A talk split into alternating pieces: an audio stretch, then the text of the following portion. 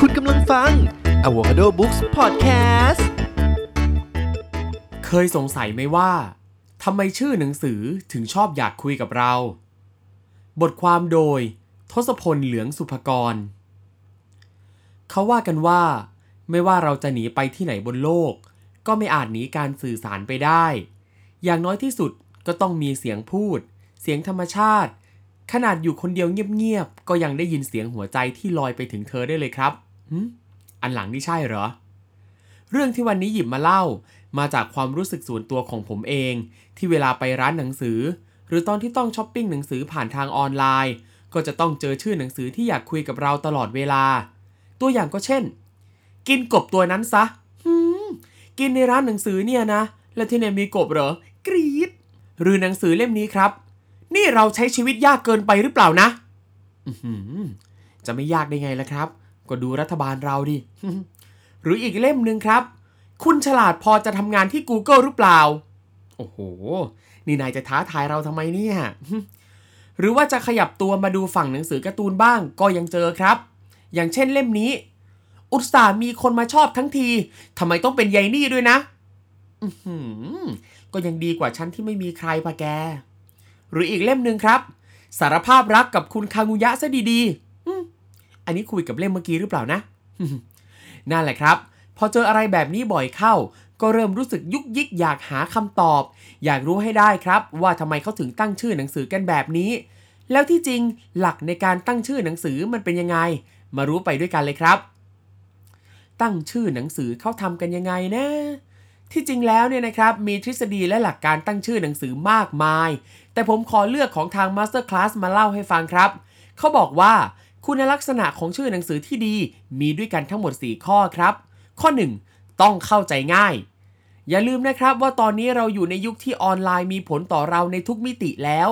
ดังนั้นชื่อหนังสือที่ตั้งก็ควรให้มีคำที่ค้นหาได้อย่างชัดเจนเข้าใจได้ง่ายไม่ใช่คำที่เสี่ยงต่อการเขียนผิดเพื่อให้ผู้อ่านมีโอกาสเจอหนังสือของคุณได้ง่ายขึ้นรวมถึงสะดวกต่อเขาที่จะพูดถึงชื่อหนังสือของคุณเวลาไปร้านหนังสือครับข้อ2ต้องแน่ใจว่าไม่ซ้ำกับใครเรื่องสำคัญก็คือชื่อหนังสือของคุณต้องไม่ซ้ำกับของคนอื่นเพราะมันเสี่ยงมากที่หนังสือของคุณจะถูกนึกว่าเป็นเล่มอื่นเมื่อถูกพูดถึงข้อ3ต้องทำให้นึกแนวทางเรื่องออกได้จุดนี้นะครับอาจจะรู้สึกขัดใจสำหรับสายวรรณกรรมอยู่บ้างแต่เชื่อเถอะครับว่าการที่ให้คนอ่านรู้สึกถึงทิศทางหรือหมวดของเนื้อเรื่องออกไม่ใช่เรื่องเลวร้ายอะไรเพราะมันจะทำให้คุณไม่ต้องใช้เวลาในการเล่าหรือปูพื้นฐานความเข้าใจให้กับผู้อ่านมากนักและยังเป็นประโยชน์กับร้านค้าหรือเว็บไซต์ในการจัดหมวดหนังสือให้กับเล่มของคุณอีกด้วยครับข้อ4ต้องระวังการนึกไปถึงเรื่องไม่ดีข้อควรระวังที่หลายคนชอบมองข้ามก็คือตั้งชื่อหนังสือในความหมายหนึ่งแต่คนอ่านกลับคิดไปอีกความหมายหนึ่งแทนเรื่องพวกนี้บางทีเจ้าตัวอาจจะนึกไม่ถึงนะครับแก้ไขได้ด้วยการให้คนอื่นลองช่วยอ่านหรือช่วยกันเช็คก่อนก็จะปลอดภัยมากขึ้นนะครับกลับมาที่คำถามว่าแล้วทำไมชื่อหนังสือถึงชอบคุยกับเราจากคุณลักษณะของชื่อหนังสือที่ดี4ข้อข้างต้นที่ได้กล่าวกันไปแล้วเนี่ยนะครับผมขอยกเอาทฤษฎีหลักการตลาด 5A ของคุณปู่ฟิลิปคอตเลอร์มาพูดถึงเพิ่มเติมครับโดย 5A ที่ว่านี่ก็คือ aware รับรู้ appeal สนใจ ask สอบถาม act ตัดสินใจและ advocate แนะนำบอกต่อซึ่งการตั้งชื่อหนังสือในรูปแบบที่เป็นประโยคพูดคุยกับคนที่พบเจอหรือนักอ่านนั้นบางเล่มครอบคลุมถึง3ข้อเลยทีเดียวครับตัวอย่างเช่นเล่มนี้ครับคุณฉลาดพอจะทำงานที่ Google หรือเปล่าอันนี้ก็รับรู้ได้ทันทีครับว่าหนังสือพูดถึงเรื่องราวของการทำงานที่ Google ชวนให้เราสนใจต่อด้วยคำถามที่ว่าเราฉลาดพอหรือเปล่าและเราก็ไม่มีคำถามหรือข้อสงสัยอะไรจากหนังสือเพราะตัวหนังสือก็สื่อถึงเรื่องราวในเล่มไปแล้วอย่างชัดเจนทำให้เราเหลือแค่การตัดสินใจซื้อหนังสือกลับไปอ่านและอยู่ที่เราว่าจะชอบเล่มนี้จนอยากจะบอกต่อหรือเปล่าด้วยเหตุผลที่เล่ามาทั้งหมดนี้นะครับทำให้ทุกคนจะเห็นได้ว่า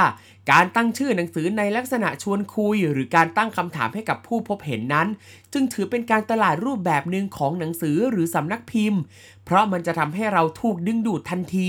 จากความแปลกใหม่และเข้าใจจนนึกภาพตามต่อได้ เพื่อทำให้ง่ายต่อการตัดสินใจหยิบมันลงจากชั้นหนังสือและเดินไปชำระเงิน